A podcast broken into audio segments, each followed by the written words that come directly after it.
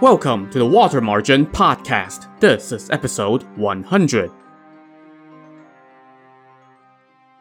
So, first of all, wow, 100 episodes. This is as good time as any to pause and say thank you again to all my listeners for all your support for this podcast over the past two plus years, or even longer in the case of those of you who have been following my work since the Romance of the Three Kingdoms podcast.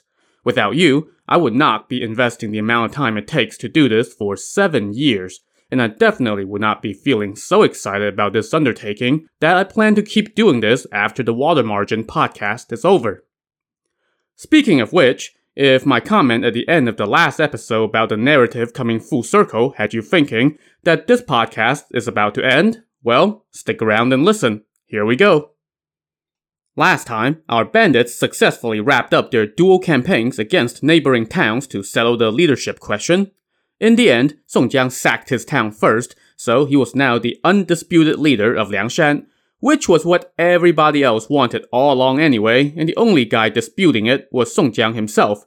So we could have saved ourselves a lot of toil and spared the neighboring towns some unnecessary bloodshed if Song Jiang had just done the darn thing that everyone wanted him to do in the first place. But I digress. As the now 108 chieftains gathered in the Hall of Loyalty and Honor, Song Jiang said to them, Ever since I came here after causing a ruckus in Jiangzhou Prefecture, thanks to the support of all you heroes, I became the leader. Now we have gathered 108 chieftains, which delights me greatly. Ever since Brother Chao Gai returned to heaven, whenever we went on campaign, we all came back safely. And by we all, I'm assuming he means just the chieftains, not the lackeys, many of whom definitely died on those campaigns. Anyway, Song Jiang continued, This is heaven's blessing, not the doing of mortals. Even those who were captured or wounded turned out okay. And now, the 108 of us are gathered here. This is a true rarity in all of history. We cannot atone for the lives lost in previous conflicts, but I wish to hold a huge mass to thank heaven and earth for their kindness. First, this is to pray for protection and happiness for my brothers. Second, it's to pray that the court will soon bestow its kindness upon us and forgive our capital offenses, so that we may dedicate our strength and our bodies to repaying the country, so that our names will carry on after our deaths. Third, it's to pray that Brother Chao's spirit will soon become a god in heaven, so that we may meet again in another life. And finally, we should pray that the slain innocents, whether they died by violence, fire, or drowning, be allowed to cross over into heaven. That is my desire. What do you all think? All the chieftains agreed that this was a great idea, and Wu Yong the strategist suggested that the priest Gongsun Sheng should oversee the mass, and that they should invite renowned priests from all corners of the realm and purchase all the necessary sacrificial items. So they scheduled this mass for the 15th day of the fourth month of the year, and it would last for seven days. Everybody then snapped to, sparing no expenses. As the ceremony drew near, the Hall of Loyalty and Honor was decked out. Four banners were hung in front of the hall, three high altars were constructed, and idols of saints and deities were set up. On the two sides stood the spirits of the 28 constellations and the 12 watches, and idols of guardian generals were set up outside the hall. Once everything was ready, 49 Taoist priests, including Gongsun Sheng, were invited to begin the service. It was a clear, beautiful night with calm breezes and a clear moon. Song Jiang and Lu Junyi led the way in offering incense, while Wu Yong and all the other chieftains followed. Gongsun Sheng presided over the ceremony and issued the required texts and documents. The 49 priests were to perform their rituals in the Hall of Loyalty and Honor three times a day for the next seven days, and then they would disperse. Song Jiang wanted to pray to heaven for a sign that their devotion was acknowledged, so Gongsun Sheng burned special prayers written on paper three times a day. On the night of the seventh day, around midnight, Gongsun Sheng was standing on the top level of the altar and the other priests were on the second tier, Song Jiang and the other chieftains were on the third tier, and all the lackeys were crowded at the foot of the altar. All were praying to heaven for a sign. Suddenly, a loud sound resembling the tearing of silk echoed across the night sky as the heavens seemed to literally open up and shoot out blinding rays of light. Amid that light, a fireball came crashing down. It landed on the altar and rolled all the way down to the base and then went into the earth to the south. And then the seam in the sky closed up and all was normal again.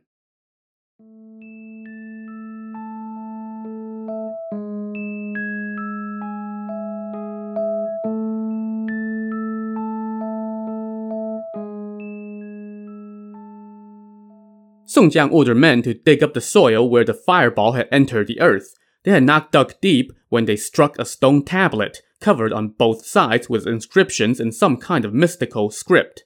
Um, I guess there's your sign? Song Jiang now ordered his men to scatter the ashes of the burnt prayers. At dawn, once the priests had breakfast, he paid them with valuables and then got down to examining the tablet. It was covered with squiggly scripts that resembled tadpoles. As it so happened, one of the priests present, a priest He, was well versed in the occult, and he told Song Jiang, I have a set of books at home handed down from my ancestors that can be used to decipher divine texts, so I recognize the tadpole script and can translate it. Song Jiang was delighted and immediately set him to work. After examining the tablet for a long while, Priest He said, This tablet has all you heroes' names carved on it. On one side, it says, delivering justice on heaven's behalf. On the other side, it says, complete loyalty and honor. At the top are diagrams of the great and small dippers, and below that are all your names. If you don't mind, I can read them out from the top. Thank you, Master, for your guidance, Song Jiang said. This must be preordained. We would benefit greatly from your insights. If heaven has any words of reproach, please do not conceal them. Reveal them all to us. Don't leave out anything. Song Jiang then summoned the chieftain Xiao Rang, the sacred-handed scribe, the guy with really good penmanship, and told him to write down the priest's translation on yellow paper. Priest He now said, The first 36 lines are the names of the stars of heavenly spirits. The next 72 lines are the names of the stars of earthly fiends, and they are all listed with your names. After looking at the tablet for another long while, Priest He started reading off the names, and Xiao Rang wrote it all down. Now, I'm not going to read all 108 names here, but here are the first 10 names just to give you an idea. At the top was Song Jiang, the timely rain, the leader star. Next was Lu Junyi, the jade qilin, the strength star. After that came Wu Yong, the wizard, the knowledge star. Then Gongsun Sheng, the dragon in the clouds, the leisure star. Number 5 was Guan Sheng, the Great Saber, the Brave Star. Number 6 was Lin Chong, the Pantherhead, the Majestic Star. Number 7 was Qin Ming, the Fiery Thunderbolt, the Fierce Star. Number 8 was Hu Yanzhuo, the Twin Staffs, the Prestige Star. Number 9 was Hua Rong, the Archer, the Hero Star. And number 10 was Chai Jin, the Little Whirlwind, the Noble Star. So, I have received a number of questions from listeners during the past couple years about which chieftain would triumph against which other chieftain in a theoretical matchup, kind of like debating which superhero can defeat which other superhero. Well, here's the authoritative pecking order. If you want to see the whole list, I have posted the entire thing on the podcast website, outlawsofthemarsh.com. There's a link to it under the Episodes and More tab in the navigation, there is also a link to that list in the transcript for this episode, so go check it out. I'm sure this list has been the source of endless debates and disagreements over the centuries, but what I want to know is how Song Jiang's little brother Song Qing, who has done absolutely zilch in this novel except oversee banquets, somehow not only made it onto this list, but was ranked ahead of 32 other chieftains. I guess heaven also places an outsized emphasis on a good party. Now, in the context of the story, this of course harkens back to the opening episode, where 108 demons were unwittingly unleashed upon the earth, so everything that's happened has been preordained.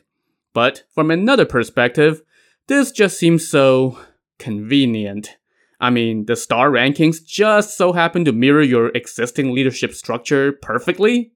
And how do we end up with exactly 108 chieftains? I mean, first you had to completely discount Chao Gai, who was knocked on this tablet.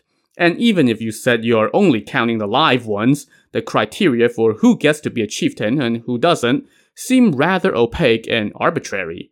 I mean, the last chieftain to join was a vet, and he didn't even do anything. Somebody just recommended him to Song Jiang, and Song Jiang was like, okay, you're a chieftain now. At the same time, we had somebody like that unfortunate bandit Han Bolong in episode 95. He was just waiting for 15 minutes to open up on Song Jiang's calendar so he could go kiss the ring and be officially inducted into the gang. But he was unceremoniously dispatched by Li Kui before that could happen. But I have to imagine that there are other guys like him on Liangshan. Who's to say that they should be destined for lackeyhood when they probably could best some of the low-level chieftains in a fight? Even if you discount Song Qing being named a chieftain as a case of acceptable nepotism, what about all the other guys who made chieftain without much fighting skills? We have a vet, a tailor, a horse thief, a scribe, and an engraver, just to name a few. If I were a lackey on Liangshan, I would be demanding some transparency on the guidelines for promotion and chieftainhood. And finally, are we just maxed out at 108 chieftains and nobody else is allowed to join? How does that work? Anyway, I'm done ranting. Once the translated list was read aloud, everyone was stunned. Song Jiang now said to all the chieftains, Who would have thought that a lowly clerk like me is a heavenly spirit, and that all of you are also spirits? Heaven has shown us that it was right for us to gather in honor. Now we have reached our full numbers, and our rankings have been determined by heaven, separated into an upper and lower tier, the heavenly spirits and the earthly fiends, Everyone's place is spelled out, so let's all be content with our rank. Do not squabble in defiance of heaven. Uh, sure, that's easy for you to say, Mr. Number One on this list of mysterious origins. But anyway, everyone agreed and declared, This is the intent of heaven and earth, the natural order of things. Who would dare to go against it? Song Jiang now gave Priest He 50 taels of gold, and the priests all gathered up their stuff and left. Meanwhile, Song Jiang discussed with Wu Yong and Zhu Wu, the divine strategist, and decided that they would erect a new plaque in the hall with giant characters saying, The Hall of Loyalty and Honor. They would also change the signage at the Unity Pavilion, and they also carried out a bunch of other home improvement projects, like building stockades outside each of their three mountain passes, erecting a new terrace, setting up a nice big hall for Chao Gai's altar, and setting up new quarters all over the place and assigning chieftains to them. They also released a new duty roster, which I will not go into in detail, but here are a few highlights. Song Jiang and Lu Junyi were listed as code number ones, though of course everybody understood that Song Jiang was always 1A to Lu Junyi's 1B. Wu Yong and Gongsun Sheng shared the role of strategists, while Zhu Wu was named associate strategist. They designated five chieftains as the five tiger generals. These were Guan Sheng, the Great Saber, Lin Chong, the Pantherhead, Qin Ming, the Fiery Thunderbolt, Hu Yanzhuo, the Twin Staffs, and Dong Ping, the General of Double Spears. So if you are keen on rankings, you can consider these five to be Liangshan's best warriors. They also designated eight other chieftains as cavalry tiger vanguards, so you can consider these guys to be the B team, and these were Hua Rong the archer, Xu Ning the golden lancer, Yang Zhi the blue-faced beast, Suo Chao the impatient vanguard, Zhang Qing the featherless arrow, Zhu Tong the lord of the beautiful beard, Shi Jin the nine tattooed dragons, and Mu Hong the unrestrained. The guy that I think drew the shortest straw was probably Li Yun the green-eyed tiger. He was supposedly a pretty good fighter when we met him in episode 64, but now he was put in charge of building quarters, something that he had shown no propensity for. The dude was a constable in his former life. What the heck does he know about building houses? Oh, and of course, Song Jiang's little brother Song Qing was once again put in charge of banquets. Good for him. Once everybody got their new assignments, they all celebrated in their usual manner, getting drunk off their butts. Everybody then tended to their duties diligently. On an auspicious day, Song Jiang lit a pot of incense and beat drums to summon all the chieftains to the Hall of Loyalty and Honor. There, he said to them, Things are different now, so I have a few words to say. Since our gathering is a meeting of heavenly spirits and earthly fiends, we must swear an oath to heaven that we would bear no deceit and stand by each other in life and death, through thick and thin, and unite to protect the country and the people. All the chieftains were delighted by those words, so everyone offered incense, and then they all kneeled while Song Jiang spoke the oath out loud. I, Song Jiang, was but a lowly clerk, lacking knowledge and abilities. Yet, thanks to the sheltering of heaven and earth and the delight of the sun and the moon, I have gathered with my brothers here on Liangshan, totaling a hundred and eight, in accordance with the destiny of heaven and the will of the people. From now on, if anyone harbors unvirtuous intentions and offends our code of honor, we pray that heaven and earth shall scourge him, that spirits and men shall destroy him, and that he will never again be reincarnated in human form and remain forever sunken in the depths. We pray that we shall unite our loyal and honorable hearts to render service to the country deliver justice on heaven's behalf, and protect the realm and its people. Heaven examine us, and by your luminance give us a reply. At that, all the chieftains declared as one their shared desire to come together in every lifetime. They then took a blood oath and proceeded to get drunk in celebration again. From that day forth, the chieftains often went down the mountain, sometimes with troops, and sometimes with just a few other chieftains. They let ordinary merchants and travelers pass unmolested, but if they came across an official, they emptied his coffers and killed him and his entire family. All the sizable loot would be taken back to the base, where it was stored away for communal use. Any minor loot would just be divided up among the bandits who obtained it. Also, within a 100 mile radius of their base, if they heard about some rich household that was oppressing the poor, our heroes would show up at their doorstep and seize all their wealth. It didn't matter if you lived near or far, if you were a petty rich man who picked on the common people, you were going to get a visit from our heroes sooner or later. And this happened over a thousand times, and no one could resist the bandits. So, our heroes were doing great on the robbing from the rich thing, but less so on the giving to the poor part. But in any case, if you lived on Liangshan, life was good, and so our heroes lived happily ever after. The end. Except, it wasn't the end. Well, in one later version of the novel, which spanned only 70 chapters, this was indeed where the story stopped. The editor of that version concocted some crazy ending where, after the bandits got the divine tablet, Lu Junyi witnessed everyone being executed, and then he woke up to find that it was all a dream. But in the original 100 chapter version of the novel, the story continues on from here. So will Song Jiang and company get their happily ever after? Well, let's find out.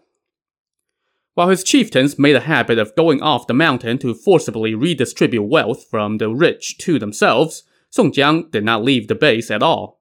Soon the summer had passed, and it was now early fall, and the double ninth festival, the ninth day of the ninth month, was approaching. Song Jiang told his little brother to do his duty and set up a big feast, and he invited all his chieftains to join him in admiring the blooming chrysanthemums. He even named the event the Chrysanthemum Feast. All the chieftains, even if they were off on business trips to distant locales, were recalled to partake. On the day of the feast, there were mountains of meat and oceans of wine. First, they distributed food and drink to the lackeys and sent them all back to their own camps to make merry. Then, the chieftains gathered in the Hall of Loyalty and Honor. The hall was decked out in chrysanthemums, and the chieftains sat according to their order and toasted each other. At the front of the hall, musicians played, and the hall was filled with the sound of drums, gongs, lutes, chatter, and raucous laughter as the chieftains drank to their heart's content. The chieftain Ma Lin, the iron flute deity, played the flute, while Yue He, the iron whistle, sang, and Yan Qing, the prodigy, strummed the zither. The party was going great, and Song Jiang was getting wasted. In the spur of the moment, he asked for brush, ink, and paper, and he composed a poem called A River of Blossoms. After he finished, he handed it to Yue He, the iron whistle, and told him to set it to music and sing it out loud, which Yue He promptly did and this was how the song went. Welcome to the double ninth. With newly distilled good wine, we gaze at the blue waters, red bills, yellow reeds, and dark bamboo. The gray in my hair is ever increasing, but a yellow chrysanthemum is tucked over one ear. Let us savor our friendship, more precious than gold or jade. We've controlled the savage foe and defended our borders. Our orders are wise, our discipline tight. We want only to repel the barbarian invaders, defend the people and our country. Constantly, we burn with loyal ardor, though wicked officials are blind to our exploits. May His Majesty soon grant us amnesty. Only then will our hearts be content. When Yue He got to that last line, however, somebody was anything but content. Wu Song the pilgrim stood up and shouted, Amnesty today, amnesty tomorrow. All this talk about amnesty is making all of us lose heart. And that was followed by Li Kui the Black Whirlwind, who gnashed his teeth and roared, Amnesty? Amnesty? Who the hell wants frickin' amnesty? And with that, Li Kui kicked over a table and smashed it to pieces. How dare this dark knave be so rude? Song Jiang shouted angrily. Men, take him outside and execute him at once. At that, everybody kneeled and pleaded for Li Kui, telling Song Jiang, That knave is just acting up while he's drunk. Please, forgive him. Song Jiang relented, told everyone to get up, and told the guards to just lock up Li Kui for the time being. Everyone breathed a sigh of relief, and a few guards came forth and asked Li Kui very nicely to please follow them to jail. What, you think I'll put up a fight? Li Kui grumbled. Even if my brother were to kill me or cut me to pieces, I would not harbor any resentment toward him. He is the only person I respect, no one else. And then he followed the guards off to jail. Li Kui's words made Song Jiang snap out of his drunkenness, and now his anger was replaced by sadness. Wu Yong the strategist consoled him, saying, Brother, at a banquet like this, everyone will get drunk. He is an oath and offended you in a drunken stupor. Please don't let it get to you. Just enjoy the day with our brothers. But Song Jiang said, When I was in Jiangzhou Prefecture, I got drunk and wrote a seditious poem, and he came to my rescue. Today, I wrote another poem, and it almost cost him his life. Thank goodness our brothers intervened. The bond between him and me is stronger than all others. We are like flesh and blood brothers. That is why I am sad. And then Song Jiang called Wu Song the pilgrim over and said, Brother, you know how the world works. I'm advocating for amnesty so that we may return to the proper path and serve the country. How could you say that's making everyone lose heart? But Lu Zhishen, the flowery monk, chimed in. Right now, most of the officials at court are wicked, and they've got the emperor fooled. They are as black as my cassock. Who can wash the imperial court clean? And amnesty is not going to do anything. Let's just bid each other goodbye and go our separate ways. But Song Jiang said to them, Brothers, listen to me. His Majesty is sage and wise. It's just that he's being kept in the dark by wicked officials and is thus temporarily misled. The day will come when the clouds will part, and then he will know that we are delivering justice on heaven's behalf and not disturbing innocent civilians. He will pardon our crimes and offer us amnesty. Then we can work together to repay the country and leave an everlasting good name. Won't that be great? It's because of that and no other reason that I pine for an amnesty. That explanation somehow satisfied everybody, and they all told Song Jiang how he was so much more far-sighted than them. And then they drank heartily and returned to their own camps after the banquet. Personally, though, I'm skeptical that the little speech would win over no-nonsense guys like Wu Song and Lu Zhishen, who, let's face it, were absolutely right about the state of the court. Anyway, the next day, everyone went to check up on Li Kui in jail, and he was still asleep. They woke him up and told him, Yesterday you got drunk and cursed Brother Song. Today he's going to execute you. I won't even dare curse him in my dreams, Li Kui said. If he wants to execute me, then just let him. Everyone now brought him to see Song Jiang and asked for forgiveness. Song Jiang barked at Li Kui. If all the troops under my command acted as rudely as you did, will we not have chaos? On account of all our brothers, I will take a rain check on your head. If you commit another offense, I will not spare you. Li Kui muttered his apologies and left, and everyone else also disbanded.